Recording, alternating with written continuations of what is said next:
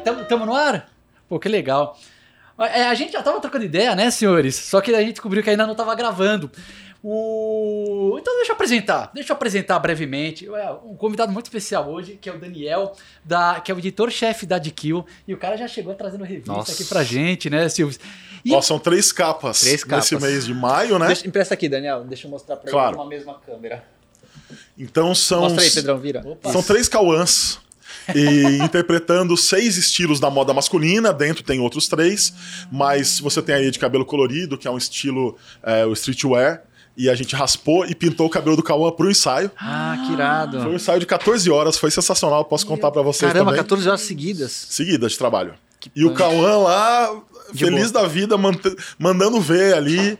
É, no final, as pessoas estavam mais cansadas e ele estava ali pronto para outras catorze horas. Meu Deus, atleta, e, né? Você vê que o cara atleta, é... Atleta e muito profissional, supermodelo, super ator, ele é acostumado a muitas horas de gravação de novela, de é, filme. Esse daí tá acostumado. Então já. tem, tem esse preparo ali, esse profissionalismo é bonito de ver.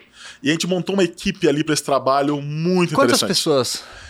Cara, nesse trabalho deve ter sido umas trinta pessoas para fazer, pra fazer esse ensaio, sim. Caramba, porque aí você pessoas. tem, aí você tem o seguinte, a gente fez as capas, elas em geral são fundos mais neutros, mas se você olhar, eu vou puxar umas fotos é, para ver aí, aqui. Peguei. E vocês inserem ou a gente mostra pra câmera? Pode mostrar pra câmera. Pode mostrar, pode mostrar. Aquela ali daí dá pra fazer o corte, a, gente, a galera vai vendo tudo. A gente daqui. fez, por exemplo, a gente fez muita cenografia. Tá. A gente gravou no Galpão oito, que é um pessoal, poxa, é o Fefo ali, que é um pessoal na freguesia do Ó, que tem um estúdio muito grande, com um acervo de cenografia muito legal.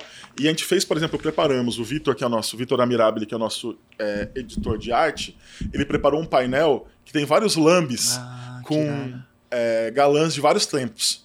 Então tem aqui o Gene Kine, o Edson Celulari, o Fábio Assunção, o Tony Ramos. Legal. E aí a gente fez esse... esse esse trabalho ali, esse painel para fazer ali. Daí a gente criou meio uma vegetação ali para fazer uma das capas, que é essa aqui, em que ele tá no estilo beatnik. Sim, sim. Tá todo de, de Dior aqui, uma roupa que também foi legal. E aqui tinha, assim, gente soprando com soprador de folha de jardim, soprando pra dar um efeito legal na camiseta. Caramba, é, que loucura. Todos os detalhes ali, assim. trinta pessoas no estúdio, sem contar, tipo, o pré e o pós, assim. Não, é, trinta pessoas no dia, da, no dia da, do ensaio, nessas um catorze ensaio. horas.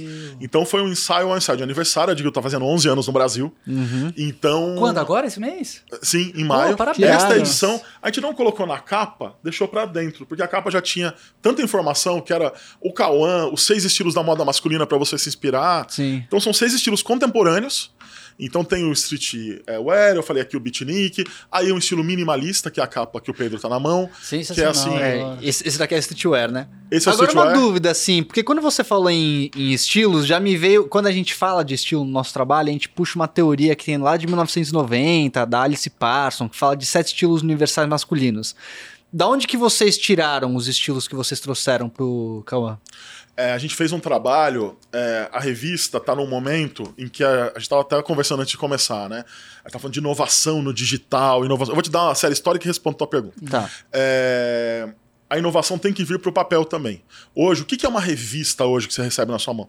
A gente tem ali um site com bastante audiência, tem o nosso Instagram, é, experiências, estamos começando no YouTube uma série nova que vai ser fantástica, já fizemos TikTok, tem um Tudo, tudo isso, mas este produto também aqui é, também vale inovação aqui. Uhum. E uma das coisas é um processo criativo diferente. Então, desde a edição de abril, que a capa foi o Lázaro Ramos, a gente chama agora a celebridade para um papo antes, para conversar. Isso que nós estamos fazendo aqui, esse bate-papo. Ah. Em geral não é com água, em geral a gente faz com outras uhum. coisas. E aí a gente chama a pessoa para bater um papo e saber o que, que ela quer fazer, o que, que ela tem vontade, qual que é o estilo dela.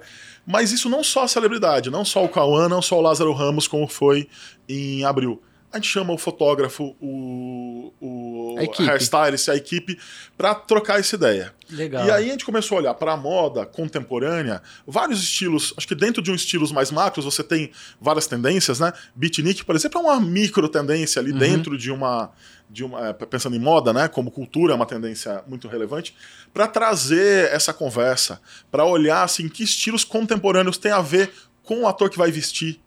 Porque é isso, cara. Se você não, você não tem a pessoa, você não tem o estilo, sim, né? Sim. Pode colocar a roupa que for. Ah, porque a fulana é igual um cabide e tal. Não é igual cabide, né? Uhum. Então, assim, a pessoa tem que interpretar, tem que sentir à vontade, olhar para aquelas roupas, ajudar a escolher. Então, hoje, o nosso processo criativo na G Q, ele é diferente. E uma outra diferença também é que a gente está começando a trazer o leitor, o assinante, para esse processo. Então, nos próximos ensaios no segundo semestre, leitores vão acompanhar as fotos por algumas horas que seja. Caraca. Vocês estão convidados também. Pô, eu já aceitei, é porque sério? É uma das Caraca, perguntas que eu ia fazer pra você, porque no, acho que na edição passada, nada de abril, eu li o seu editorial sobre a confraria de Q, que agora tá com o Q R Code. E eu achei muito legal, cara. Você pode contar um pouquinho como é que vai ser, Daniel? A confraria de Q é uma ideia de trazer o leitor para mais perto da gente. Eu assumi a revista, a direção da revista, no ano passado. E desde então, às vezes alguns leitores me escrevem, eu escrevo uma carta e tal, e eu mantive essas pessoas, eu também sigo de volta, então eu mantive esses leitores no meu radar. E é tão interessante, porque a revista a gente faz metade do caminho, a outra metade é quem lê que vai fazer. Uhum. São as suas ideias e a sua vivência, é o teu guarda-roupa, são as decisões de compra que você vai tomar. E aí, assim, metade do trabalho é nosso, a outra metade é de quem vai consumir, quando aquilo vai ganhar vida. E aí eu fui sentindo essa necessidade de fazer algo, trazendo essas pessoas mais pra perto e ouvindo essas pessoas. O que, que elas querem? Depois, qual que é a matéria que passou batido que ela nem leu? Uhum, nem se interessou? Uhum, uhum. Qual decisão ela tomou depois de ler? Eu tomei uma decisão depois de ler minha própria revista mês passado, uhum. que era parar de acelerar áudio de WhatsApp, que eu acelerava tudo, podcast, tudo. Eu tava vendo o mal que isso faz pra cabeça. Daqui a pouco você tá vendo filme série acelerado, né? Cara, eu tava Essa quase coluna nessa. Ficou muito legal, cara. Velocidade vezes dois, a ansiedade vezes vinte. Vezes vinte. Eu acho, cara... Não, desculpa, depois eu vou fazer um comentário aqui, mas boa, não boa, vou boa. te interromper. Eu, eu, eu sou bom de digressão, eu vou pegando os caminhos e vou... Uhum. Mas a confraria, ela é um clube exclusivo pra assinante. Então, se assina de Q, você pode fazer parte da confraria. Não é automático, eu quero que as pessoas se inscrevam. Eu não quero que a pessoa que é assinante e não queira fazer parte, quer ficar na dela, que ela receba convites. Tá. Mas assim, você assina a revista, você tem o direito de fazer parte. Tá. E aí na capa do Lázaro Ramos, convidamos o Lázaro. Pô, Lázaro, podemos fazer uma sessão exclusiva só para assinante? Só para os membros da confraria de Q? Ele falou, claro, eu topo. Então você viu o filme junto com o Lázaro, com o Alfred Enoch. É... Que animal. É uma experiência off. Nossa, uma experiência demais, offline. Cara. E assim, fechado ali para assinantes. E ali tem cursos também. A gente fez um curso pro... A gente fez um curso sobre LinkedIn, é, como tirar mais proveito da plataforma, que é uma grande dúvida de grande parte dos brasileiros. Hum, cara, verdade. E aí esse curso foi gratuito. Haverá cursos é, com desconto de cinquenta por cento, outros gratuitos, e esses encontros. E haverá uma maneira também com o Cauã, aniversário da G Q, dia trinta e um de maio. A gente vai ter uma festa de aniversário com o Cauã e outros que convidados mais. bem ilustres. E alguns membros também vão ser convidados. Ah, então animal, a gente vai fazer um cara. jeito ali. Então, assim, é, uma, é um approach diferente. Tá vendo? Ó, a inovação a gente pensa que é trazer tecnologia, né? É também. Trazer tecnologia é muito bom. Mas inovação é, sobretudo, pensar diferente num novo modelo de fazer as coisas. É ideias, né? E, cara, ideia. E essa troca Verdade. de ideia com o assinante, eu encostei ali para falar com vários assinantes no dia do Lázaro. Pô, o que, que o cara achou da revista? Como ele leu? Como aquilo acontece? Então é pensar na revista em algo mais vivo. É um descanso de tela que chega na tua casa, resumido, né? Assim, no meio de um monte de informação para você ler com mais calma, se desconectar um pouquinho, que é importante, mas se con- e para poder se conectar com outras ideias. Porque isso de inovação, desacelerar também, acho que no mundo de hoje é um tipo de inovação. Eu, por exemplo, eu tenho gostado muito da assim, nove e meia, dez horas, vou deitar na cama, eu pego o celular, eu deixo ali é, no modo avião e vou ler livro no meu Kindle. Para assim, ter um tempo para mim. E eu gosto, eu acho que a revista, é, ela proporciona um pouco disso, sabe? Porque você tá com a revista e ponto, é o mindfulness, é, você tá naquele momento para ler. Enquanto assim, é claro que pô, mídia digital, né? É uma coisa que abre muita possibilidade, mas às vezes você tá lá, deve ver uma notificação, deve ver não sei o quê, WhatsApp, Instagram e tal. Então, eu, eu gosto muito. Eu, eu tenho trinta e cinco anos, trinta e quatro, trinta e cinco, às vezes eu esqueço, eu sou de oitenta e sete, desculpa, galera. Vai começando a ficar difícil. Eu sou da época que, meu, revista tava no ar. Auge, né? Então, eu adoro, cara. Eu me conecto muito com esse formato aqui que vocês fazem. Cara, fico feliz demais de ouvir isso. É, e eu estava nos últimos anos trabalhando com inovação. E quando eu fui para a área de revista, algumas pessoas falaram: pô, achei que você fosse para uma startup. Pra... Achei que você fosse avançar, né? É, em teoria, exato, fazer ideia. uma coisa. E eu falei assim, cara, justamente o contrário. Eu quero trazer inovação para aquilo que eu mais gosto, que é jornalismo, que é uma revista bem pensada. E eu sei que não dá para fazer mais da mesma maneira. Não dá. Cara, eu acho que nisso que a gente tá falando, a gente pode trazer um assunto que a gente tava até conversando lá, eu vim de carona com o Pedro, que a gente ia te abordar nesse sentido. É, se o que, que você vê de perspectiva para o offline, para o material analógico, como você falou, para o futuro? Se você vê uma linha do tempo dele que está se encerrando e tudo vai para o digital, ou se dá para trabalhar tipo forever assim, com esse material de pegar em mãos? Eu acho que tem duas coisas. Uma é um trabalho, independente da plataforma, independente de ser é, papel, ou é, uma plataforma, um momento que é mais fast food de informação, e um momento de concentração.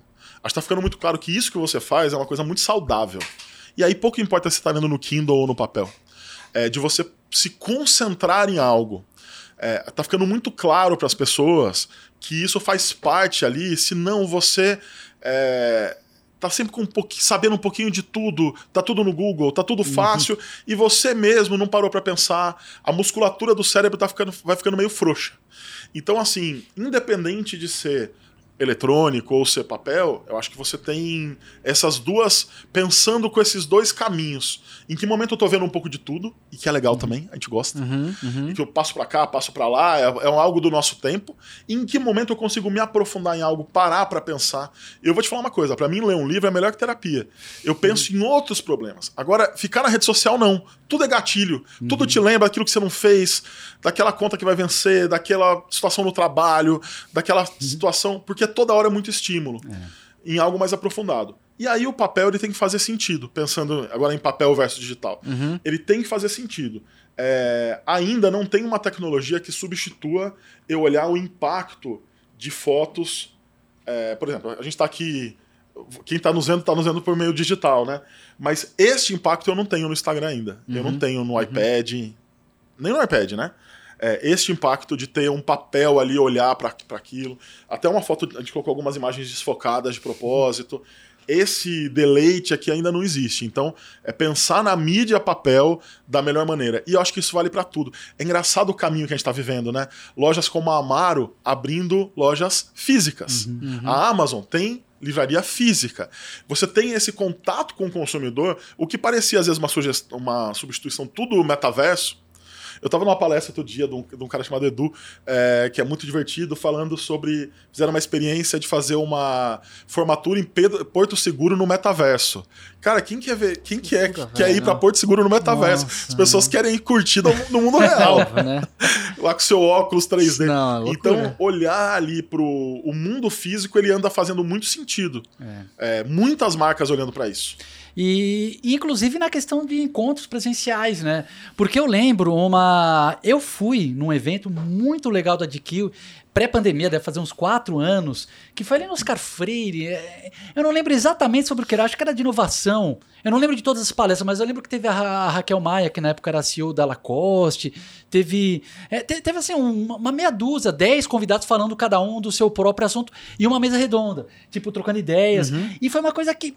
Não, o Zoom é legal? É legal, porque o Zoom consegue você conectar com pessoas de outros estados. A gente faz uma mentoria de moda masculina, é, às vezes para um grupo é, de, de dez pessoas, e tem cara do Japão, tem cara do... Nessa última. De Portugal, Japão, do Portugal México. e México. Três brasileiros tinham entre todos. Então, assim, é legal? É legal. Mas a experiência, quando você encontra, é diferente. Então, eu acho que as pessoas estão...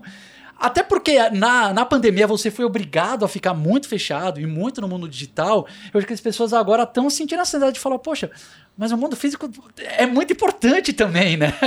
Até por isso eu queria te perguntar, quando você já tem o próximo evento aí da confraria presencial? Porque eu quero ir. Não, já estão convidados esse aniversário, então esses convites já, tão, já estão na lista, inclusive. Irado, só faltavam fazer o convite. Mas tá aqui, ó. Eu mostro a lista, vocês vão ter que chatar. Olha, eu me convidando, oh, que falta de educação, né? Você, mas você vai ver meu docs aqui, já tá no meu celular com o nome ah, de vocês dois. Que honra, valeu. Ah, mas e outros eventos virão, assim. Que legal. Cursos é o que a gente quer fazer, e o digital é uma maneira também de chegar a mais lugares, como uhum. vocês estão falando. Então, outros cursos que a gente vai fazer, outros workshops sendo feitos ali. Mas, por exemplo, vai ter um que vai ser muito legal, que vai ser junto com o Pedro Dimitrov, um fotógrafo que faz parte da nossa história, que, ele um vai que mais fez capa da G Q, que vai ser no estúdio dele, é, um workshop sobre foto pro seu Instagram. Isso é um Instagram com estilo. Como você velho. ser mais estiloso no Instagram? Esse eu quero participar. E aí, e aí... Eu preciso, eu preciso. Eu vou entrar na confraria. É, eu vou cara, entrar. É isso que eu ia falar. Quando terminar o encontro, eu já vou... Eu já vou colocar Gostei o Gostei da ideia, Pedrão. Gostei. E, e vamos colocar, depois dá para colocar o link sim. direto aqui para pra galera que estiver assistindo o podcast, é. né? Porque eu não sei se mostrando o podcast é que eles conseguem saber da confraria. É, ah, tipo, mas a gente pode... A gente deve ter o link, a gente Boa. coloca na descrição do vídeo é. também. Cara, eu tenho certeza que a gente testar... tem muito seguidor em comum, muito... É. A gente tem um público em comum muito forte. E eu tava vindo pra cá, pensando... Tava contando pro meu pai que eu tava vindo fazer um podcast de moda masculina, né? E daí eu falei pra ele... Falei, pô, olha que legal... Juntar homem para falar de futebol, juntar homem para falar de tecnologia, é legal juntar homem para falar de moda, porque isso também é um carinho com o outro, né? Boa. É você se veste ali de uma maneira para mostrar para o outro que você se importa, uhum. para mostrar... Tem tanto cara que fica pendurado naquela coisa, minha mulher pode estar tá linda, eu não quero saber. Eu não tô nem aí pra nada, é. eu sou homem e tal. Uhum. E a, a, até essa parte da gentileza aqui, isso cara, também é muito tá incluído importante na moda, isso. Né? É, outro dia eu tava... Eu, eu me dei conta disso que você tá falando, porque uma coisa é uma pessoa te falar, você entende teoricamente o que ela tá falando, outra coisa é quando você tem um insight da informação, o eureka. E eu tive o eureka disso outro dia, de que você se vestir bem não é uma coisa só pra você, mas pra quem convive com você também, né? Outro dia eu, eu tive meu aniversário e, cara, na correria de arrumar meu aniversário eu não tive nem tempo de me arrumar direito, assim, porque eu tive que fazer tudo, né? E aí a Bárbara, que é a, a noiva do Pedro, a mulher do Pedro, na verdade, chegou lá em casa e ela falou, pô, Ciro, mas você nem se arrumou direito, né? E eu falei assim, ah, botou em casa, de boa. Eu falei assim, não, mas você tem que deixar os seus convidados confortáveis, é. sabe? Ela falou isso, eu tô sabendo. Ela falou agora. É, é importante, tipo, os seus convidados olharem pra você e se sentir confortável, né? Não que você precisa estar, tá, tipo, arrebentando a boca do balão, mas você não precisa estar tá desleixado. E isso tem muito a ver com a relação de homem e mulher, quando você tem um casal hétero nesse sentido. Que a mulher se arruma pra caramba, ela vai super ali bonita, né? Dedica tempo pra fazer da sua imagem o melhor que ela conseguir pros eventos, e às vezes o homem vai de qualquer jeito. Isso não significa que ele só tá desleixado com ele próprio, mas também na companhia, né? Exatamente. Que ele tá ali, é uma falta de cuidado com a pessoa que tá acompanhando ele, né? Porque de uma certa forma, o casal, por mais que sejam duas pessoas separadas, eles representam um organismo. Verdade. O, o casal é uma unidade, né? Então você tá fazendo parte de uma unidade com uma outra pessoa que você não tá meio que de qualquer jeito ali. Isso é uma coisa, um ponto muito importante, isso. Pô, muito bom. Eu acho que moda é igual política, né? O fato de você se interessar não quer dizer que você, a tua vida não é regida um pouco por ela, né? Então, é, é um assunto ali que, que eu acho que é bem importante. Eu, como jornalista, minha trajetória é muito mais em hard news. Eu tô acostumado a me vestir para não destoar. Então, a minha preocupação sempre é usar uma roupa nesses quinze, mais de quinze anos de profissão, sempre foi esse. Tá num lugar em que eu não chamo atenção e posso estar tá ali misturado entre as pessoas e fazendo a minha apuração, fazendo a minha reportagem. Interessante. É, também é uma técnica, também é um... Eu lembro uhum. de ter equipes, né?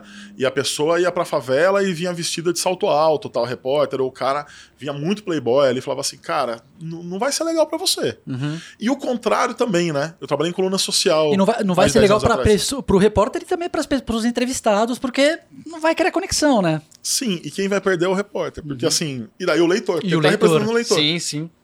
Então essa conexão ela é importante. Deixa eu falar também das colunas sociais, você também trabalhou uma época nelas? Eu trabalhei com a Mônica Bergamo, na Folha de São Paulo. Que legal. Entre dois mil e quatro e dois mil e sete. Eu fui repórter da coluna, assinei a coluna internamente algumas vezes, eu era bem novinho, foi uma ótima experiência. A Mônica é uma grande jornalista e foi um período excelente. E a coluna, ela tinha uma visão, era uma coluna social, uhum. num sentido muito amplo. Uhum. Então a gente também ia para a periferia, a gente também tinha momentos de olhar algo que depois ficou mais em voga, mas a Mônica gostava disso, a cultura da periferia e tal. Então, às vezes eu tinha que me vestir para ir num, num jantar no Fasano, mas sabendo que eu ia passar a tarde num centro comunitário de Paraisópolis, Caramba. por exemplo. Que desafio, hein? É, daí você vai. Às vezes você consegue uma roupa meio neutra que dá para as duas sim, coisas. Sim, sim, sim. E eu acho que esse é um dos maiores poderes do, do estilo e da moda, né? A ajudar você na conexão com as pessoas. Que é o que você tá é. falando mesmo, né, Silvers? Não é só pra você, é pros outros também. É você chegar num lugar e você tá ali é, criando um, uma conexão, né? Até por isso eu queria fazer um comentário e te fazer uma pergunta. Depois eu queria f- falar sobre a, a pesquisa que vocês fizeram, pesquisa muito legal aqui do Homem Brasileiro. Mas antes que eu queria falar que eu notei realmente nessa nova fase da G Q...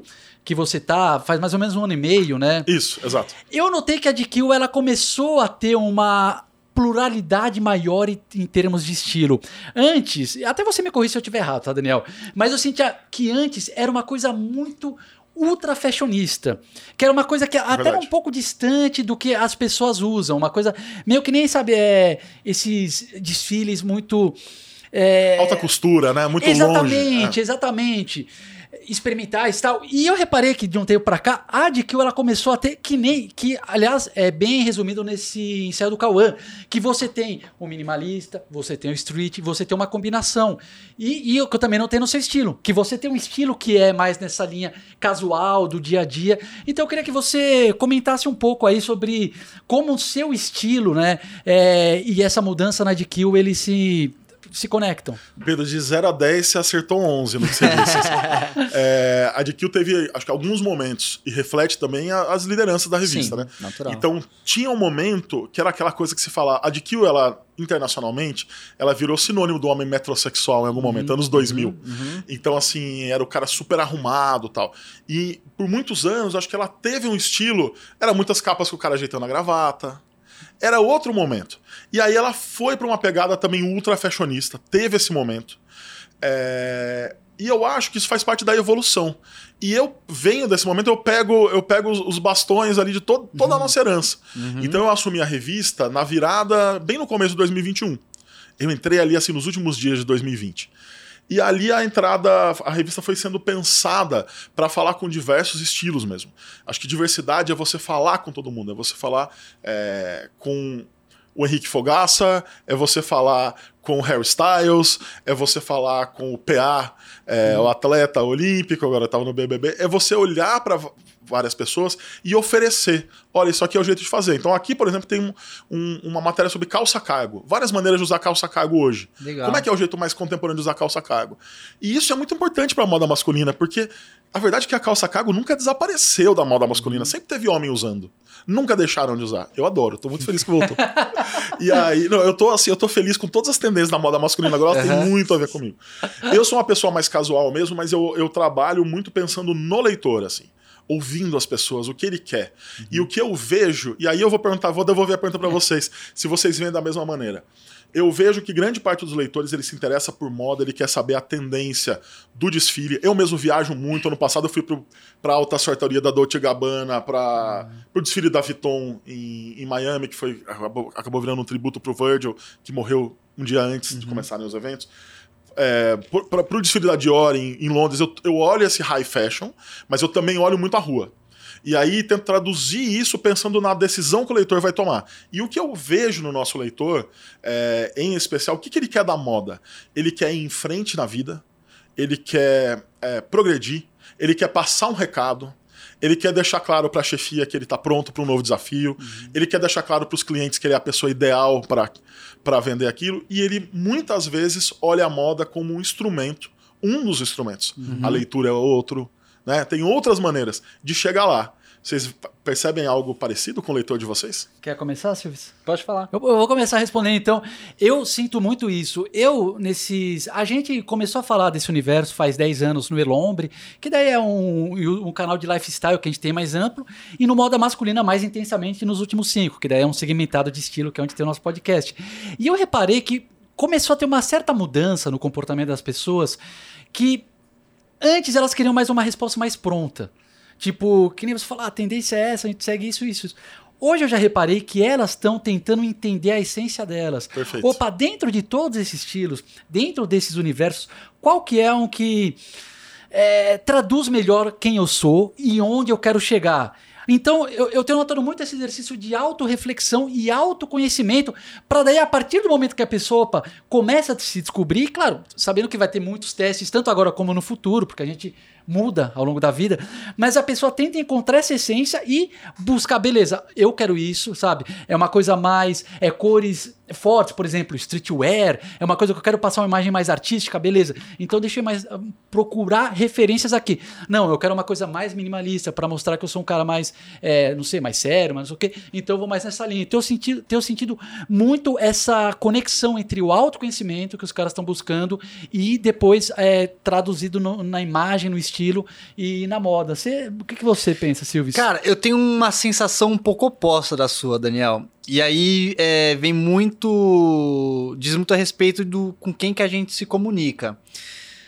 É, a gente sempre falou muito de uma moda mais básica, né? De uma moda... A gente até chama de uma moda atemporal, que inclusive é um conceito que eu tô ressignificando, mas depois a gente fala sobre isso, tá? Sobre a temporalidade da moda. Mas uma moda mais básica, assim, resumindo, né? Então, que não vai tanto a, ao encontro do, do high fashion, assim, de uma coisa mais de tendência. Vai, vai com... Não contra, na verdade, mas vai em outro sentido, né? Então, como a gente muito tempo trabalhou esse tipo de comunicação, as pessoas que seguem a gente tendem a se identificar mais com o básico. Então, quando é, eu, por exemplo, posto uma calça cargo, muita gente se identifica, mas muita gente não gosta. Que é uma peça que, tipo, nem é tão diferente assim, vai, uma calça cargo, tá ligado? Só tem um bolso na lateral a mais, né? Nada muito, né? Tem muita gente que não gosta. Se eu posto uma camisa... Uma camiseta mais colorida, uma coisa um pouco mais diferente, tem gente que não se identifica, porque tá muito apegado ao básico. Mas agora o interessante é que eu tô vivendo um momento que eu tô ressignificando muitas coisas pra mim mesmo, entendeu? Eu tô começando a abrir um pouco mais a cabeça nesse sentido, a experimentar coisas diferentes. E aí, cara, você tem que também se desapegar um pouco de opiniões que vêm de fora, né? Principalmente quando você tá na internet nesse sentido. Então, só pra... Só eu pra... queria fazer uma pergunta pra você, claro. Porque você falou que às vezes eles não entendem, mas qual que é o tipo de comentário, Silvio, no seu perfil? É mais uma coisa não, porque... de tipo que a pessoa compreende que tem um contexto... Não, não, ou não uma... é hater. Ela não concorda. Não, não é hater, tá. Não é tipo a pessoa fala, nossa, zoar isso daí, vai cagar. Não é isso. Tá, não é isso. É que sempre que eu faço uma postagem, até pra gerar engajamento, eu pergunto, né? E aí, ah, curtiu, tá. Não curtiu, usaria, não usaria? E muita pessoa fala, nossa, não usaria. Em relação Em relação a calça cargo, inclusive, tem muita gente que fala, nossa, não, horrível, não usaria. Mas, uh, então eu vejo muito no nosso público pessoas que não se ligam tanto às tendências, porque vem as tendências muito como coisas passageiras que não quer investir o dinheiro numa coisa que daqui a seis, um ano, dois anos vai deixar de usar. Mas então é muito de público. Se eu for seguir, por exemplo, o Coloral, que é um outro criador de conteúdo, cara, os caras vão amar a tendência, porque é a comunicação que ele faz. Agora, para finalizar, Daniel, o engraçado é que cada rede que você publica conteúdo é um público diferente. Então, por exemplo, quando a gente publica no TikTok, o feedback que a gente tem é muito diferente do Instagram, porque o TikTok alcança muita gente que não conhece o seu trabalho, nem conhece quem você é. Então, o feedback de pessoas que não conhecem você, aí sim já tem um teor mais agressivo muitas vezes até. Tipo, pô, velho, você é horrível, o que você tá falando de moda? Nesse sentido, entendeu? É. Porque pessoa que me conhece, quando não gosta de alguma coisa, o cara vem super na manha. Tipo, ó, ah, Tiagão, pô, aí eu não curti tanto, mas de boa também. Agora, quando a pessoa não te conhece e não gosta, na internet é um campo que a gente sabe como funciona, né? Mas muito aí bom. Também você aprende a lidar com isso. Até fiquei curioso. Cara, você já teve problema com hater, assim, na G Q, de tipo, galera criticando, seja lá que for matéria ou... Acho que já, eu não sei, nem sei se eu chamaria de hater, mas críticas, de achar que não é por aí alguma coisa, ou não concorda, ou não gostou de alguma roupa. Mas o que eu acho interessante hoje é... Para toda tendência existe uma coexistência, né? Então, assim, a gente tá, tá num público muito mais plural. Então, pensa em música, por exemplo. Nos anos noventa, quem era famoso era famoso. Hoje você pode ter o Lennon, por exemplo. Ele é ultra famoso, gigante, dependendo de onde ele chega. E um completo desconhecido, dependendo de onde ele estiver. Uhum. Isso vale para o Xamã, por exemplo. A gente foi com a nossa capa no passado, que no final do ano se tornou ali, até antes da Anitta chegar lá, e a Anitta obviamente chegou muito mais longe, mas é, o Xamã foi um dos... A, aparecia ali no ranking global do Spotify, tinha a música dele, Malvadão três. Uhum. É, e tem gente que ainda não conhece. Porque tudo bem, e tem gente no gospel que é importantíssimo, mi- multimilionário, gigante. E outros não conhecem. Isso vale pra moda também. Então você tem, assim, tendências fortes para algumas pessoas e mais fracas para outras. Eu acho muito agradável viver nesse tempo. Porque imagina você ter que esperar a vez do que te, te interessa. É, é. Hoje você consegue, se você olha a moda, e é isso que você falou, Pedro, de buscar a sua essência, complementa ali também o nosso... É, e eu penso nisso, assim, uhum. Pra pessoa buscar a sua essência, trazer ali, olha, tem isso, tem aquilo...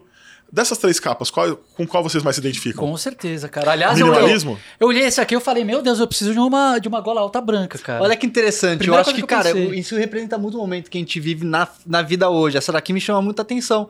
Que é uma Perfeito. Roupa que eu não usaria hoje, mas tipo esse tipo de comunicação tá começando a mexer mais dentro de mim, entendeu? Uma Perfeito. Coisa que traz mais elementos, mais cores, mais vida. Que é aquele negócio, a gente vai mudando ao longo da vida. Sim. Às vezes você tá numa fase que você precisa das cores, você quer as cores claro. Pra... E o maravilhoso é que a moda se adapta a isso, né? Você pode adaptar o seu estilo. O estilo que questão. Eu gostei mais não, está, não é uma das capas, mas é o utilitarismo que conversa com a...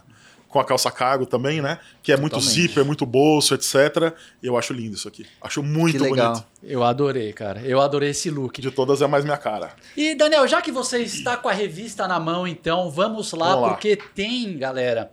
Essa aqui Putz, essa é uma pesquisa maravilhosa tá desse, dessa edição, né? Que é uma pesquisa muito grande que vocês fizeram. Você, você pode contar um pouco aí para a rapaziada? Então, é o seguinte. Desde quando eu entrei na G Q, né, esse ano e meio, é, eu venho de hard news, trabalhei muitos anos na Folha de São Paulo, na Vejinha São Paulo aqui, né? Falando, falando de restaurante, dos programas da cidade, depois na Vejona. É... Eu vim e todo mundo me falava e assim... E tem um livro best-seller que depois eu quero perguntar desse livro Sim. também. Pô, vamos falar do livro. Saí da vez de fazer um livro sobre inovação, vamos falar também. Mas as pessoas me perguntavam, quem é o homem brasileiro? Quem é o homem brasileiro? E eu percebia, as pessoas queriam essa resposta. E eu procuro ser uma pessoa, eu gosto de coisas consistentes, entendeu? Eu não gosto muito de achismo. Então, assim, eu posso falar minha opinião sobre o homem brasileiro baseado no fato de que eu, há quarenta e dois anos eu sou homem no Brasil. Mas eu queria um pouco mais, né? Acho que o leitor merece mais. Sim, sim. E por isso que eu decidi, a, a, procurei o Instituto Ideia, que é um instituto com o qual eu tinha trabalhado na última eleição, é, nas coberturas. Eles foram os, os, foi o primeiro instituto a detectar que o Bolsonaro poderia ser presidente de fato, que estava uhum. crescendo. É, o Maurício Moura, que é professor da Universidade de George Washington, que é o presidente do instituto, é uma equipe de alto nível ali. Procurei e falei, Maurício, você faria com a gente uma pesquisa para entender o homem brasileiro? Porque me perguntam tanto sobre isso e eu quero entender um monte de coisa. Uma das coisas era a moda. Porque lá fora se fala muito da nova masculinidade. Existe uma nova masculinidade. Sabe o Harry Styles, que coloca saia? Uhum. Ou então, hoje em dia, você tem atletas olímpicos. Ou o Fogaça, é... né? Hã? O Fogaça também coloca saia. Exato. Você tem outros caras... Pô, o Pedro Scooby. Você tem outros Sim. caras ali... É... Você tem atletas olímpicos ali, Ítalo Ferreira, Pedro Barros, pintando as unhas. O Xamã foi a nossa capa de unha pintada. Ele quis pintar. Uhum. Ele pintou. Ele mesmo. Sem manicure. É, e aí, assim, existe essa nova masculinidade, ela é uma oportunidade para o mercado consumidor. A Chanel lançou o Boy de Chanel, que é uma maquiagem, linha de maquiagem para homem. E aí você tem o mais básico, mas de repente você tem um cara que não é nem tão o básico, não é nem só para tirar um brilho, é algo a mais, é um lápis, tem caras querendo usar é, gays, mas também heterossexuais. E eu falei, cara, eu quero olhar sobre isso do ponto de vista de consumo, mas também quero olhar questões comportamentais, desde a importância da virgindade no casamento, por exemplo. Uhum, uhum. E é para isso, assim, a minha primeira conversa com ele foi dia dezessete de dezembro, e, a, e a, agora a pesquisa finalmente saiu. Foram ouvidos quase setecentos homens, metodologia de pesquisa eleitoral, então tem com a margem de erro de dois pontos e meio, é, homens de perfis de todo, com distribuição regional, etária, racial, socioeconômica é, do Brasil, seguindo ali a, a, a colinha do I B G E, então tá. do B I N A D de dois mil e vinte e dois. Estou tá, tá. falando essa numeralha toda para mostrar assim, a gente foi atrás de algo científico sobre isso, para ter uma resposta. E agora eu tenho a resposta. Agora não é mais chute. Que legal. Então, assim, que legal. É, a grande conclusão da pesquisa é que sim, existe uma nova masculinidade é, potencial e crescente na moda e no estilo, mas no comportamento o homem brasileiro ainda é bastante machista. É. Então, assim, algumas perguntas, né? Apoia o feminismo? Um terço dos homens apoia o feminismo. E é menos entre, o mais jo- entre os mais jovens. dezoito a vinte e quatro anos é vinte e sete por cento. Enquanto no geral é trinta por cento. Três. Tá. Ah, que legal. E aí você tem... A virgindade da mulher tem importância no casamento? Para quase quarenta por cento existe algum grau de importância. quarenta por cento? Quase quarenta por cento. Cara. Eu acho muito. É eu não imaginava muito, isso jamais. Cara. Que se falaria disso. E tem algumas coisas assim. Ah, se importa que a mulher ganha mais? oitenta e seis por cento não se importa que a mulher ganha mais.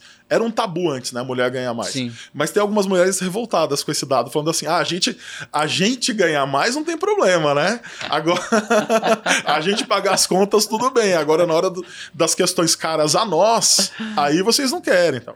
E acho que existe também uma, uma ideia, talvez, de que o feminismo não seja a igual, igualdade. Tá. Então, que prega o feminismo e seja o contrário do machismo, né?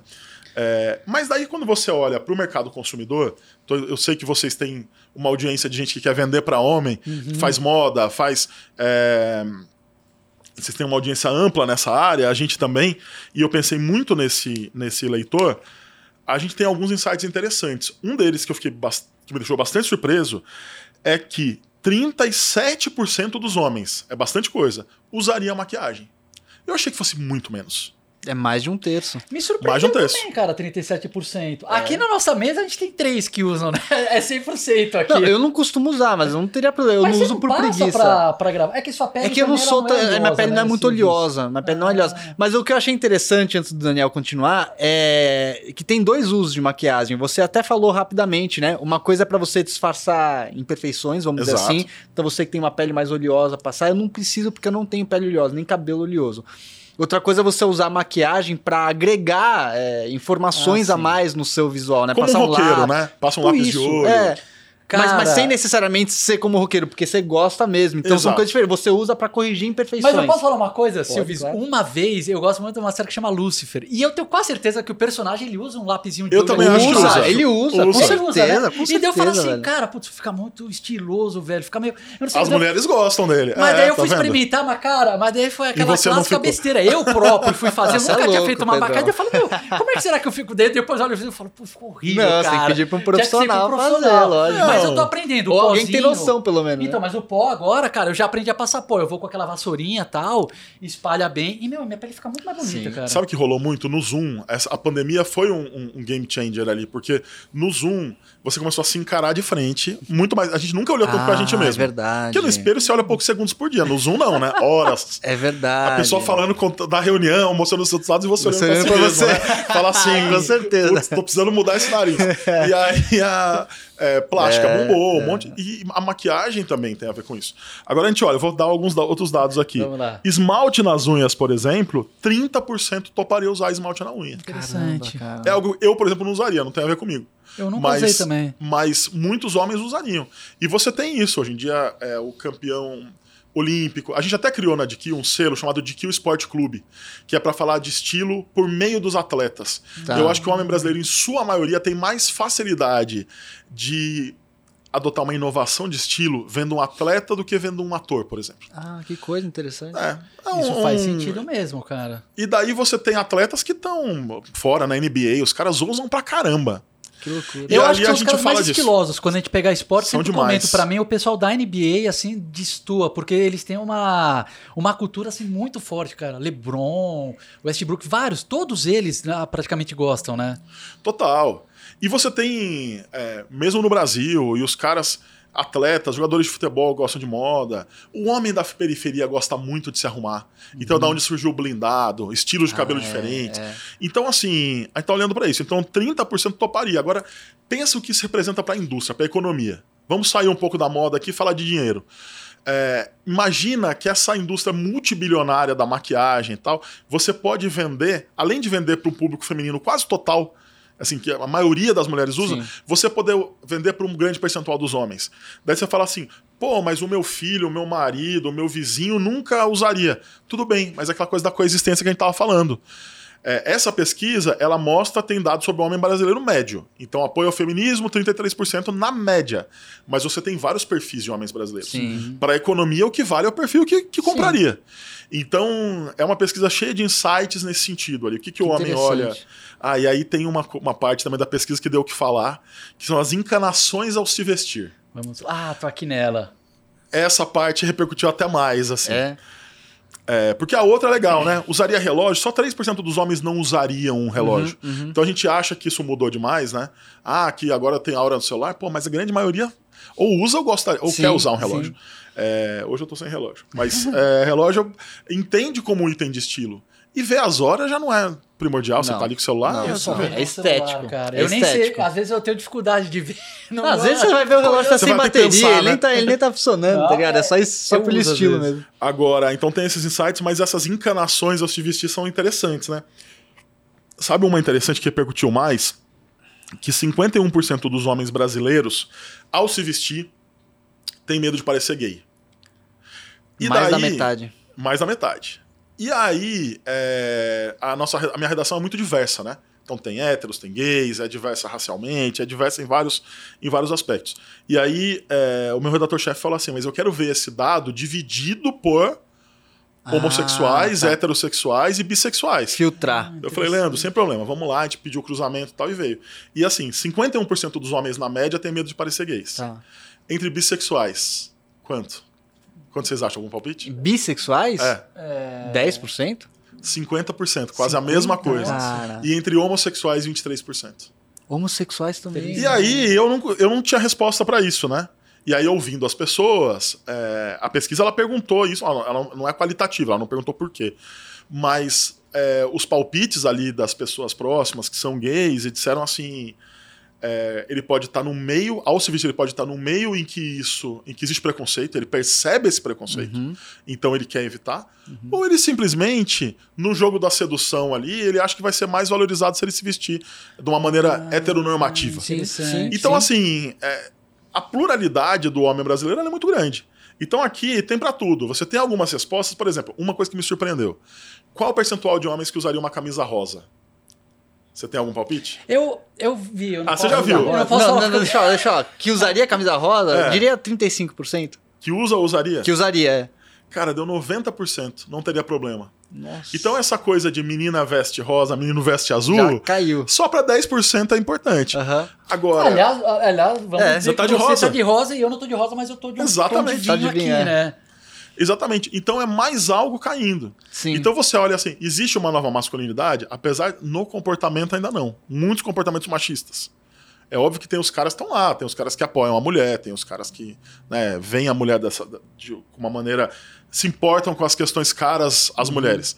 Mas na moda você já tem um número crescente é, interessado em, em, em, em... Assim, sem problema nenhum, sem preconceito. Sim, sim. Interessante. É, é, esse dado que você falou... É... As mulheres adoram homem de rosa, né? Eu gosto, sempre, a gente já fez eu, vídeo eu exatamente sobre isso. isso. A gente já fez vídeo sobre isso. Já. Essa questão que você falou, que muita gente tem esse...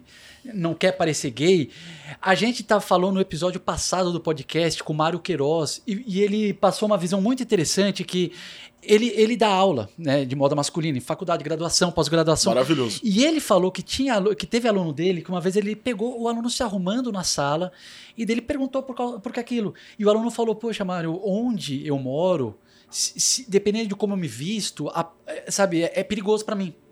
Né, da região. Então, é, isso eu falei, caramba, cara, eu nunca tinha me passado pela cabeça.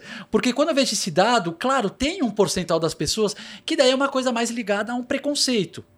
E, mas, mas daí eu falei, puxa, mas tem um percentual que é uma coisa de, opa, né? É, dependendo do ambiente. É. Então, gente, então é sempre importante, é, né? É. A gente que, que vive num, num, num lugar específico, a gente mora em São Paulo, uma cidade muito cosmopolita e tal. Lembrar que o Brasil é muito grande, né? Então você tem a, as masculinidades no plural, é, o, a, os comportamentos no plural. Então é sempre muito importante... E, e existe isso que você falou, isso que você tem, que você, de jornalista, de você querer ter dado. Eu acho que é muito importante para as pessoas, principalmente no mundo de hoje, que você tem esse fluxo de informação e vem daqui opinião, daqui opinião, um monte de dado duvidoso. E daí você cria ideias assim, muito, muito com base no, na corrente do WhatsApp. Sim, então eu, eu adoro. Quando eu vejo um negócio assim, jornalístico, de moda, eu falo assim: caramba, cara. Que foda, sabe? Parabéns, Daniel, de verdade. Pô, esse trabalho foi feliz, fantástico gente, mesmo, a leitura cara. de vocês.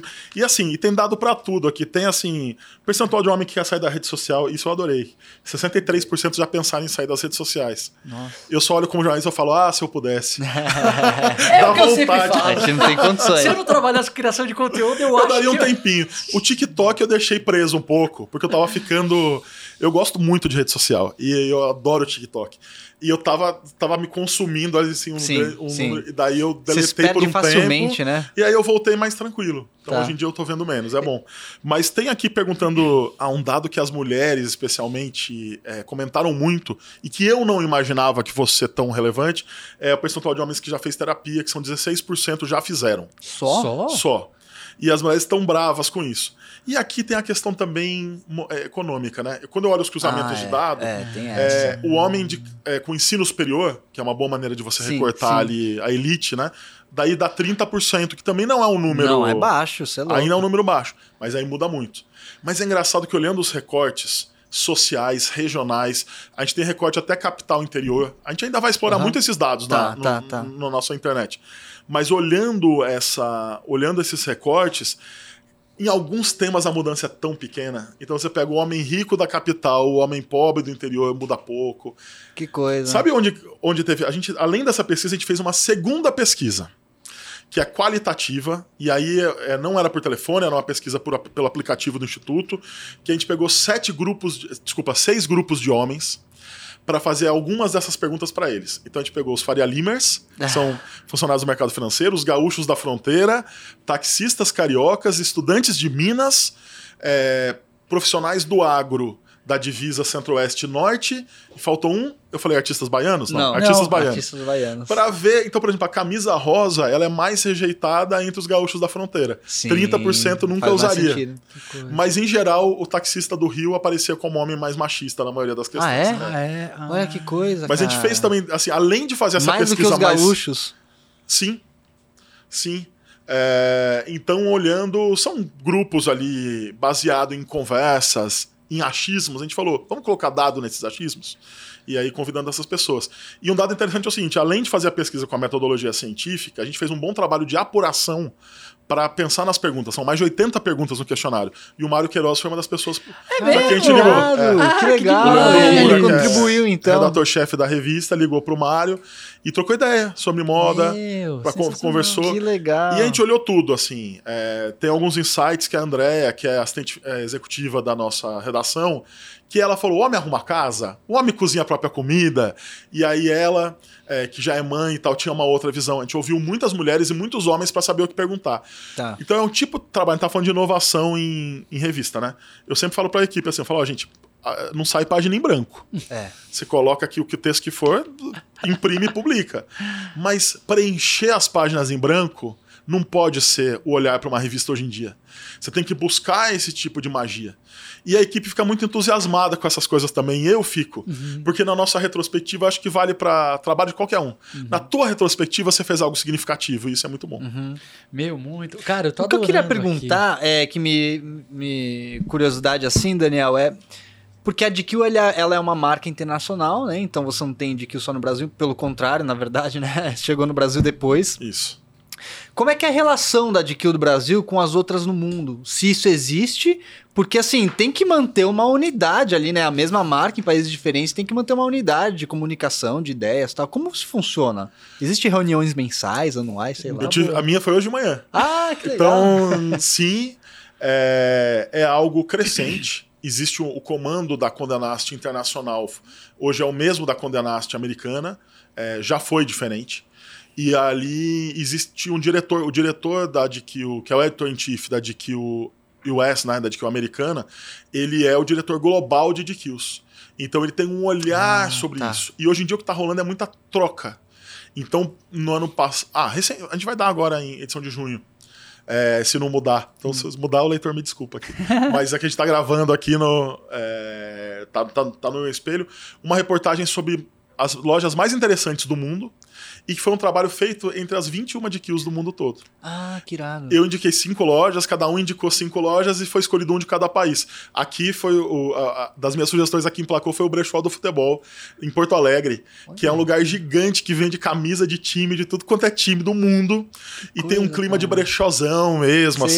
assim, meio de sebo, sabe? É, sebo de livro, sei, sabe? Sei, então sei. é pra colecionadores e tal. E daí tá nas G Qs do mundo todo, sai, sai essa... Caramba, que sai coisa. E é uma matéria feita em conjunto. É uma matéria que vai sair igual em todas as G Qs. Já saiu em algumas, a gente segurou a nossa um pouquinho, mas já saiu na americana, por exemplo, tá lá ah, o brechó tá. do futebol. Falando num momento, cara, você que gosta de usar camisa de futebol e fica sempre aquela coisa, assim, o cara chega na casa da sogra, camisa do Parmeira, é sempre... A, a camisa do futebol é uma coisa que tá em alta na moda. Uhum. E aí eles estão falando disso, como você usar com alfaiataria, como você usar de um jeito chique a camisa do seu time ou de outro time. Isso na revista lá, americana. É, eles é, comentam todas. essa tendência e a gente tá pra fazer um ensaio fotográfico é. pra mostrar como usar a camisa de time do jeito chique. Essa é uma pergunta que a gente recebe bastante, né? Nossa, eu recebo... E o que eu, em geral, falo pra galera é assim, meu, evita a camiseta que os caras usam de fato lá no jogo, com duzentos patrocinadores. Exato. Vai na minimalista, principalmente aquelas antigas de algodão lindas. lindas. Meu Deus, aquelas camisetas... Quando eu vi aquelas camisetas dos anos setenta, sessenta, era uma coisa maravilhosa. Eu falo, meu, vai no minimalismo que o negócio fica bonito. O... E você pode já dar um spoiler do que vai ter na... É que pedir spoiler é muito cedo, porque acabou de sair essa edição, né? Então acho que a gente tá meio cedo, mas... O que vem por aí? É, vou te falar o que vem... um pouquinho aí. O que, que vem leve, por aí. Que leve. Moda e futebol é um tema que a gente vai explorar bastante Boa. nesse ano de Copa. Então quem gosta de futebol, quem gosta de moda, especialmente quem gosta das duas coisas, uhum. vai ter muita coisa para ler ao longo do, do ano. Vocês se torcem para que time? Palmeiras. Eu Palmeiras? sou corintiano, é. mas eu não sou, eu sou, eu, eu gosto muito de comprar tênis, futebol médio. É. Pô, a gente deu uma capa com a Abel Ferreira no ano passado. Nossa, e ali a única capa que a gente fez sem styling, era só a roupa dele, não era uma capa. A gente fez em Portugal. Eu vi as fotos com ele, ficaram animais. E essas fotos rodaram, né? Ele fazendo assim, né? De terno, tem a foto com uma motoca, não tem? Exato. É que é ele, dele, inclusive, né? Ele tinha acabado de ganhar. Putz, e aí não. vermelhinha e tal. E tem o, o, o, um gerente nosso de conteúdo que é o Enzo Amêndola, ele é palmeirense, fanático. E eu lembro que ele falava, o Abel tem que ser capa, o Abel tem que ser capa desde quando eu cheguei. Abel é um e fenômeno, eu falava assim, cara. ah, muito clubista, não sei o quê. Mas daí eu fui entendendo mais o Abel... E na revista, o que, que eu gosto? De mostrar alguém não sendo aquilo que a pessoa é sempre. Tá. Como, vamos explicar. A nossa reportagem sobre o Abel é uma reportagem sobre liderança. Então não importa se é corintiano, se é flamenguista, se torce pro Coritiba, quem for. Assim, é uma reportagem sobre liderança.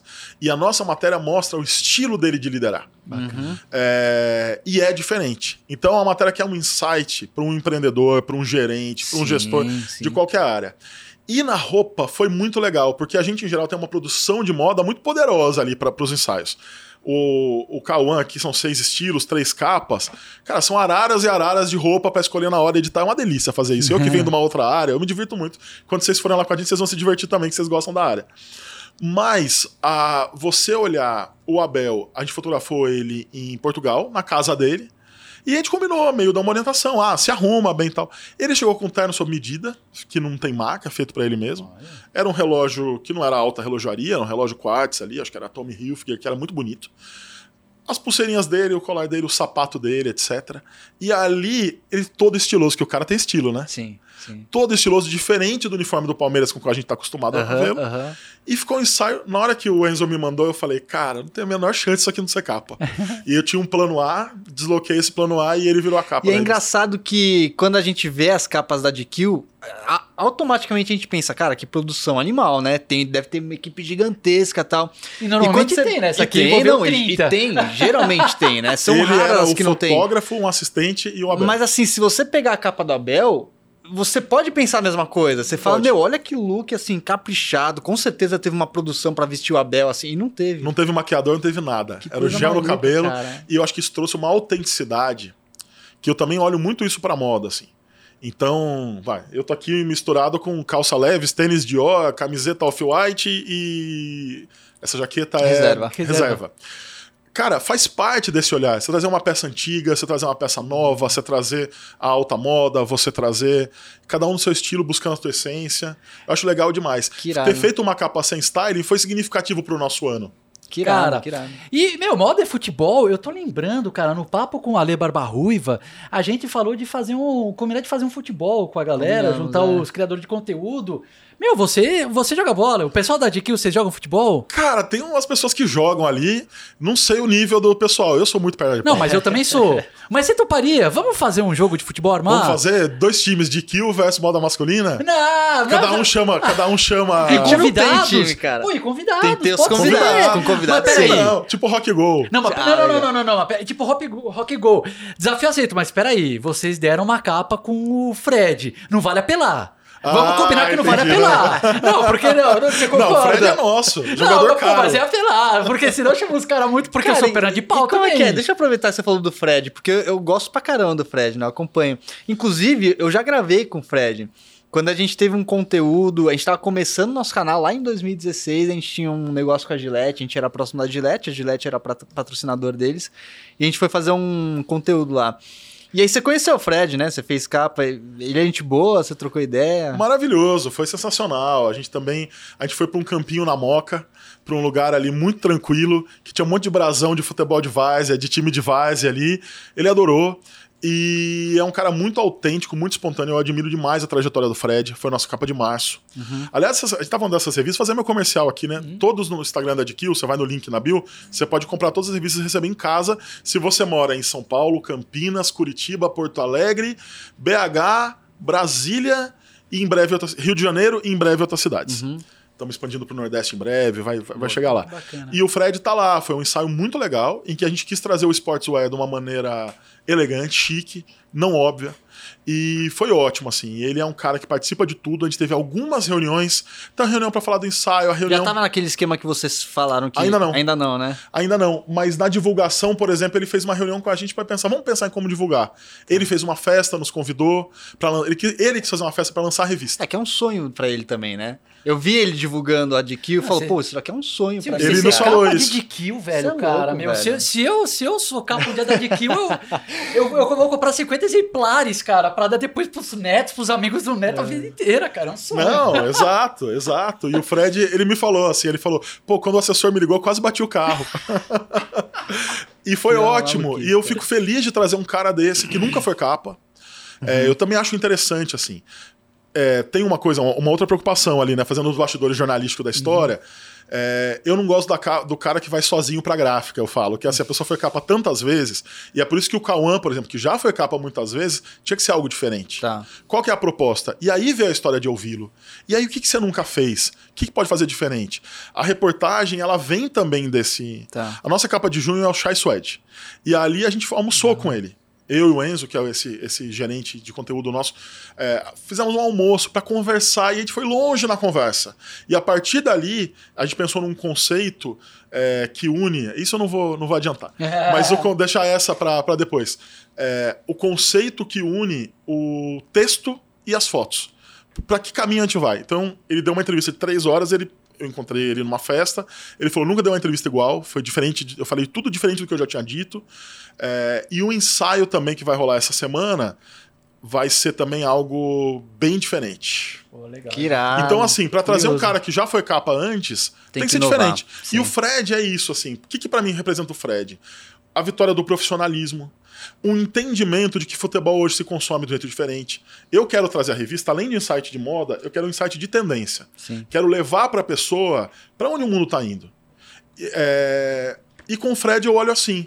Ó, oh, cara, sabe o futebol, que é basicamente o, o, o apito que toca no Brasil? O futebol sempre foi usado para vender cerveja, para vender um monte uhum. de coisa, para explicar o Brasil, uhum, né? Uhum. Darcy Ribeiro explicava o Brasil através do futebol. Uhum. Então, assim, você olha para isso e você fala, só que mudou o jeito. Hoje é mais fragmentado, não necessariamente... Imagina o que está acontecendo no cobertura no YouTube, com o Casimiro, no, Sim, na Twitch. É despojado, descontraído. É outra coisa, é outra história. Reverente. Então essa inovação a gente trouxe ali. Era é esse o nosso, o nosso objetivo. E, e o Fred, cara, o Fred, ele tem um estilo muito marcante, muito marcante. E eu acho que quando vocês fizeram com ele, ele ainda era patrocinado pela Adidas.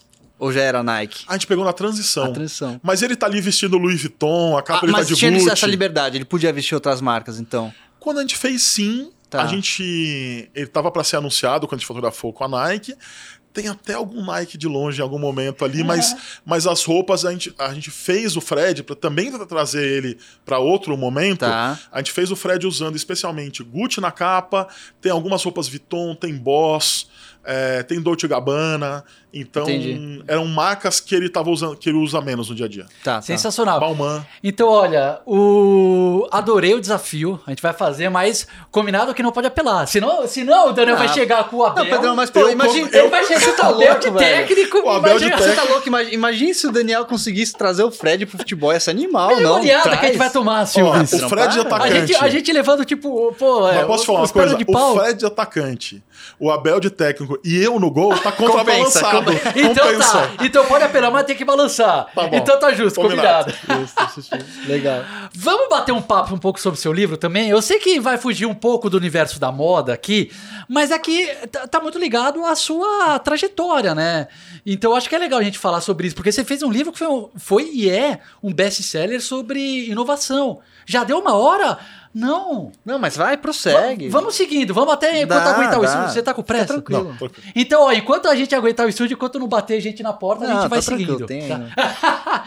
Você pode contar um pouquinho, então, sobre assim, é, sobre esse universo de startup, essa conexão toda, sobre a sua trajetória jornalística, que daí é hard news, daí foi para inovação e tecnologia, né? Empreendedorismo, e daí moda, e como é que Esse mix, conecta né? tudo isso, cara? Você pode é bom falar um que pouquinho? T- todo lugar onde eu entro, eu sou sempre o estranho no ninho, assim.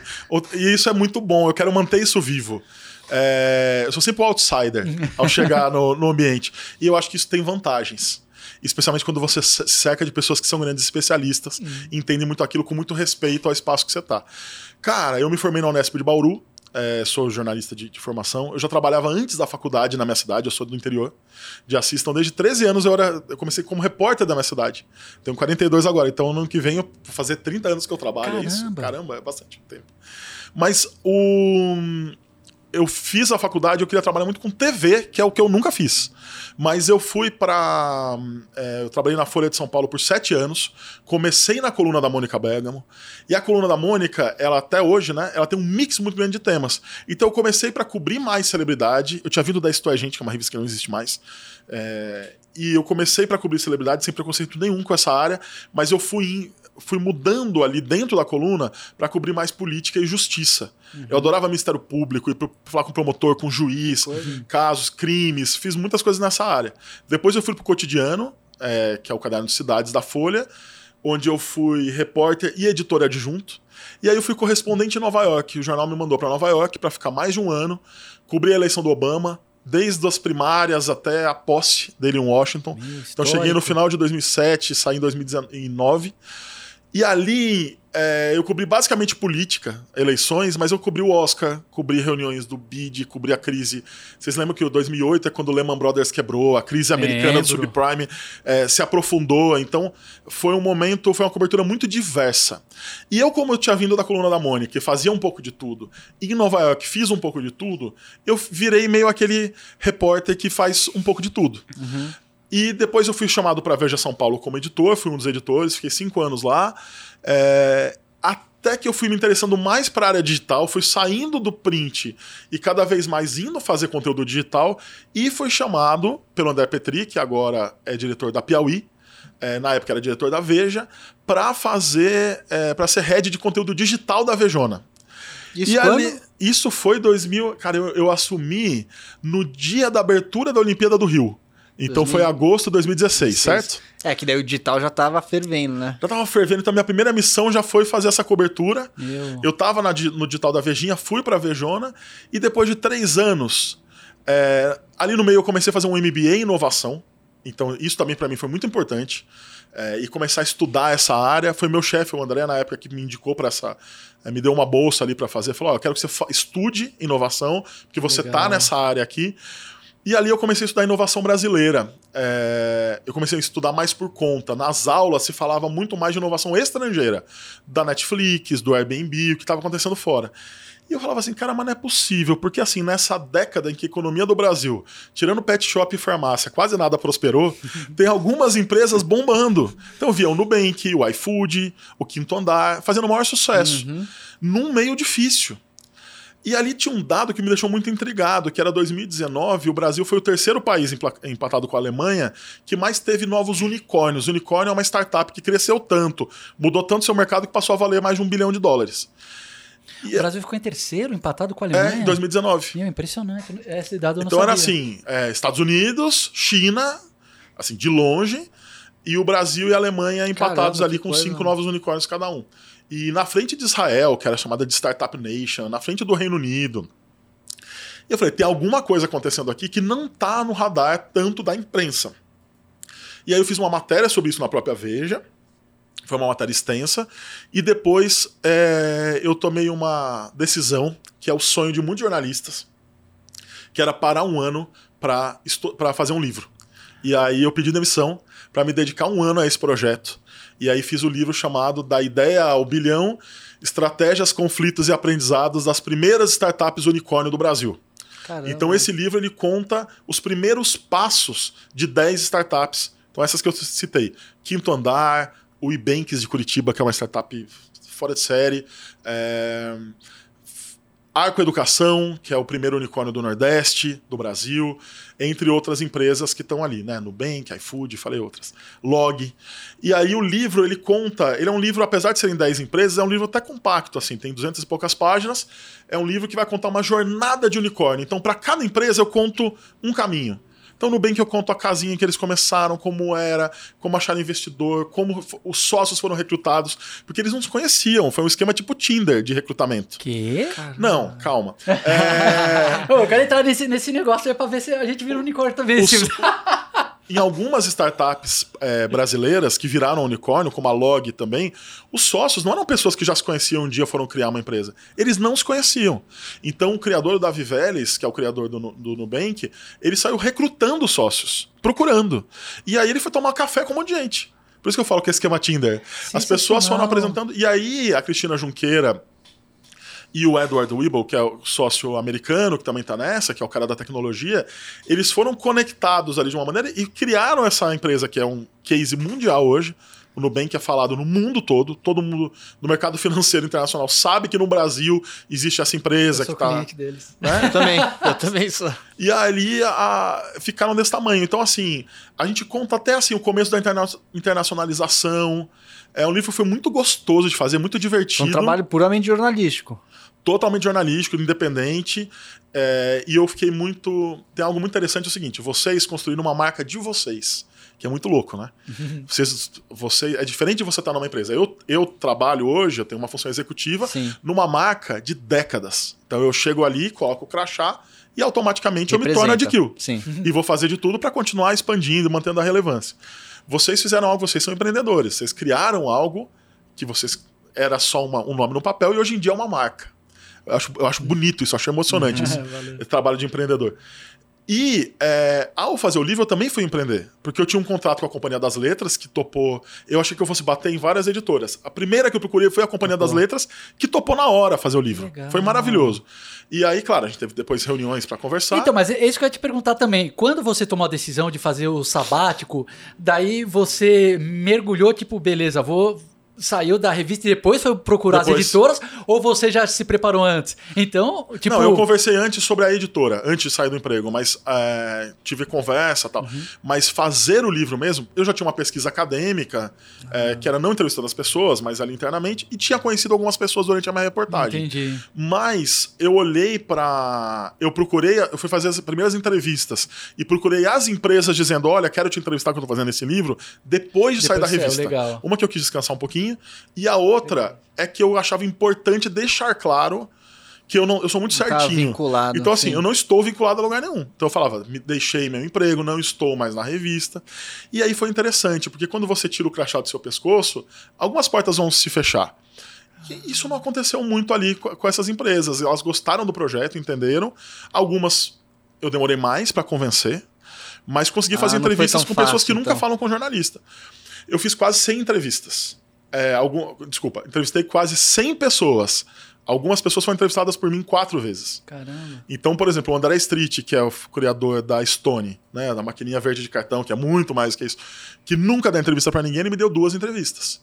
E me levou pro processo seletivo é, de trainees da Stone, que é algo único, fora de série, é, que são três dias ali num hotel é, fazenda, todo mundo junto, para escolher, no que eu fui, para escolher dois vencedores. Nossa. E aí você vê no livro, tem um capítulo que conta. E eu não entendia nada, né? Eu cheguei no, nesse processo, eu falei, o que que tá acontecendo aqui, gente? São só quatro finalistas. Porque não tinham me contado quantos eram os finalistas. Eu cheguei lá assim, mas quatro? Tudo isso aqui, esse monte de gente, eram duzentas pessoas avaliando. Pra escolher quatro. Nossa. E aí, no final, eu falei assim, mas quantos vão ganhar, ser escolhidos? Não, desculpa, quatro finalistas. Ah, pode ser que nenhum. Mas eu fiquei assim, o que eu tô fazendo aqui? E eu fui pra dormir no hotel, né? E aí, ao longo do dia, eu fui entendendo que o evento não era só a seleção, era um evento de cultura.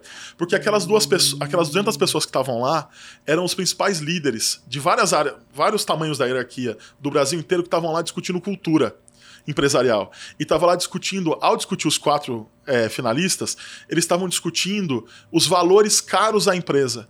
Então aquilo era uma seleção, mas era sobretudo um grande treinamento. Entendi. Estava o presidente... Os é, fundadores, grandes nomes ali.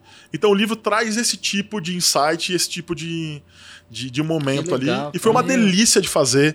Um ano fazendo isso, foi muito trabalho. Gente, as pessoas querem fazer livro, eu falo assim, não é à toa que chama obra, porque sempre atrasa. É a mesma Verdade. coisa. O meu não atrasou, viu? Mas assim, eu fui muito, trabalhei muitos fins de semana, muitas horas por dia, para ouvir muita gente. E aí dessas entrevistas que eram assim, centenas de horas de entrevistas, porque eu gosto de conversar esses dias. Tudo gravado. Tudo gravadinho.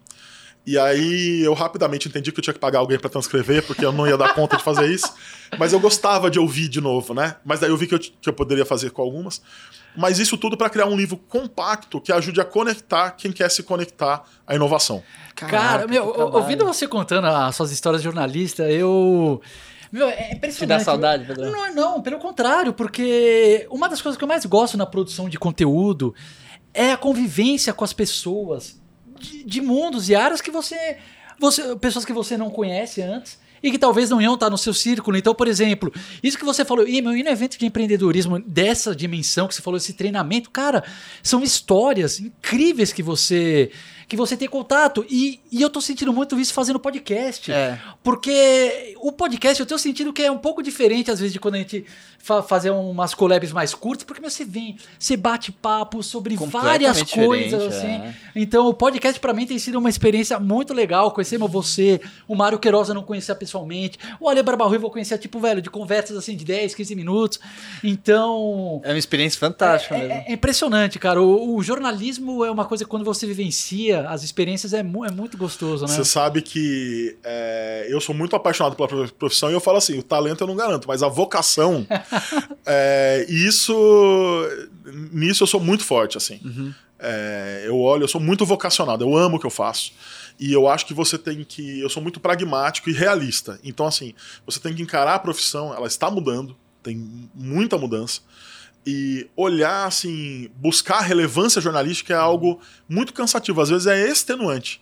Mas é por isso, você não pode se contentar com pouco. Você tem que pensar que o leitor, no momento em que eu entreguei para ele um livro, o cara tá ocupado, o cara tem um monte de coisa para fazer, o cara tem levar filho na escola, o cara tem o patrão dele, ou os clientes dele no pé e tudo mais. Eu tenho que entregar para ele ali um suprassumo de algo que seja realmente muito bem feito. Uhum. Então é por isso que eu penso nessa pesquisa, por exemplo, eu poderia ter feito uma enquete com vinte homens. É, teria dado menos trabalho, teria ficado mais barato, é, teria saído mais rápido, porque eu sou muito ansioso, eu esperei seis meses para sair a pesquisa. Cara. Haja coração. Mas sim, tudo bem, eu esperei mais para sair um livro, né? É verdade. Mas aqui você olha assim, não, vamos fazer muito bem feito, para na hora que eu servir aquele prato, aqueles dez minutos, ou aquela uma hora, ou aquelas três horas que a pessoa tiver em contato com aquilo, ela tem algo de qualidade. Meu, impressionante. Mas daí você chegou, digamos, você lançou um livro. E daí você tinha, digamos, vamos falar, uma certa... duas opções. A famosa encruzilhada. Você podia continuar no mundo dos livros e daí você tinha a oportunidade de voltar também para o jornalismo mais, mais hard de produção do dia a dia, né? E você acabou seguindo o caminho do jornalismo da G Q. Como é, como é que foi essa decisão? E, e, Rapaz, e como é que aconteceu esse convite? É... Eu fico pensando se eu conto a história real, porque a história real... manda real, manda real, vai. Eu vou simplificar a história real, vamos fazer assim. Não, é o seguinte, quando eu... Eu não pretendia fazer mais livros, até tenho vontade de fazer, mas em outro momento eu acho um, um trabalho muito cansativo. Nossa, e eu sou muito da conexão, de trabalhar junto. E um livro é um trabalho bastante solitário, apesar de ter ali a equipe da própria editora, da Companhia das Letras, uma equipe que me ajudou muito a fazer em vários momentos. Ele é um trabalho muito individual e isso não é muito a minha cara. Então, assim, eu sabia que aquele momento, às vezes eu tinha aqueles dias de solidão escrevendo, eu falava, vai passar, essa não é a minha vida. Mas eu, é, eu fui para um caminho, o livro me trouxe muitos convites profissionais, isso foi muito interessante, foi uma fase muito legal, assim. Logo que ele saiu, me chamaram para conversar em, em alguns lugares.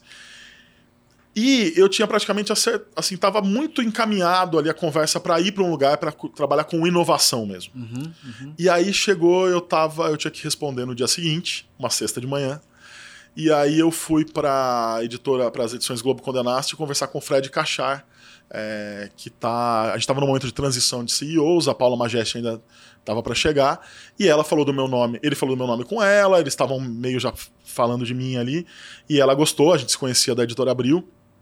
E ela... Eu tô, cuidando, tô, tô tentando colocar certo aqui o, a ordem dos acontecimentos. E aí ele me chamou, né? É, me chamou pra conversar, a gente teve uma longa conversa, e ele me mandou a proposta. Ah, depois dessa conversa eu liguei pra Paula, falei, pô, Paula, você tá chegando, conversei com o Fred, foi legal, eu acho que ele vai me fazer uma proposta. E a gente conversou, ela falou, pô, Daniel, vamos trabalhar junto, vai ser legal, a gente pensa parecido e tal. E ali foi um telefonema que me deixou animado, né? É, eu gosto muito da Paula. E aí, chegou de madrugada, o, o, meio à noite, eu li de madrugada, eu fui dormir cedo naquela noite, acordei meio umas três, quatro da manhã e tinha lá o convite, com a proposta, vai, tinha a proposta, uhum. é, de trabalho financeira e tal. E eu tive até de manhã para decidir se eu ia para a G Q ou se eu ia para esse outro trabalho, trabalhar com inovação. E... E entre as coisas que eu pesei, é legal que eu poderia ter feito as duas coisas. Uhum. Mas é isso, eu falei, cara, é uma marca pela qual eu sou apaixonado. Você sabe o que eu senti, porque você disse que quando a G Q veio pro Brasil, você ficou Nossa. animado. Quando a G Q veio pro Brasil, e eu trabalhava numa outra revista, eu fiquei assim, quem serão sortudos que vão estar nesse lugar, nessa revista mais legal do mundo? E foi assim. E daí eu falei, pô, eu vou aceitar. Então, sexta-feira de manhã... Então... Meu, peraí, só deixa, só deixa eu recapitular pra ver se entendi. Você tinha que dar uma resposta sexta-feira de manhã e chegou o convite da Globo sexta-feira na madrugada. Na quinta, segunda, quinta-noite. Quinta na quinta-noite, mas você... eu dormi cedo naquele dia, então eu vi de madrugada. Você teve algumas horas para tomar a decisão. Exatamente, minha mulher dormindo ali e eu pensando. E aí eu fiquei, e no meu pensamento eu ia e voltava, fazia cálculos, porque eu estava muito convicto já para ir para outra... para outra proposta.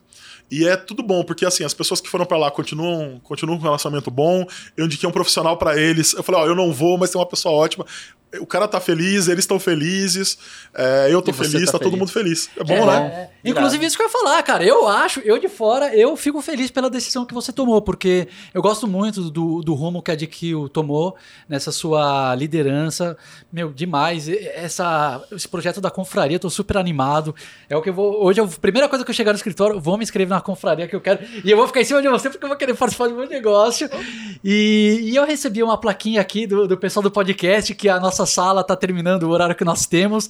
Então, infelizmente, Daniel, eu vou ter que me despedir de você, dos Silvers, do, dos nossos seguidores, mas eu quero agradecer demais, cara, a sua presença aqui. Eu amei esse papo e, e quero deixar, claro, as portas abertas, primeiro, para a gente fazer o nosso desafio do futebol. É. E segundo, para você voltar, a gente pode fazer papos assim também, por exemplo, você falou do Mário Queiroz, de repente a gente pode fazer é, papos em Vamos mais conversar pessoas. Conversar junto, boa. Exatamente, em quatro pessoas, cinco pessoas, um papo mais, é um brainstorm muito louco, cara. Então, as portas estão abertíssimas para você aqui sempre, que quiser é, vir aí contar novidades da G Q, contar novidades de projetos seus também. E, e Silvers, eu sempre também gosto de falar que é sempre um prazer fazer essas gravações com você e que, com a equipe do com o Emir ali, que fica na, na produção aqui do nosso podcast, e com a galera do Tchê, o Daniel também. E muito obrigado, viu, Daniel? Gente, obrigado demais. Falo pra vocês, acho que tem algo que a gente tem em comum aqui. É, a revista, eu miro, né? Quando eu pergunto qual é o seu público-alvo, muito mais do que demográfico, pra mim isso cada vez faz menos sentido.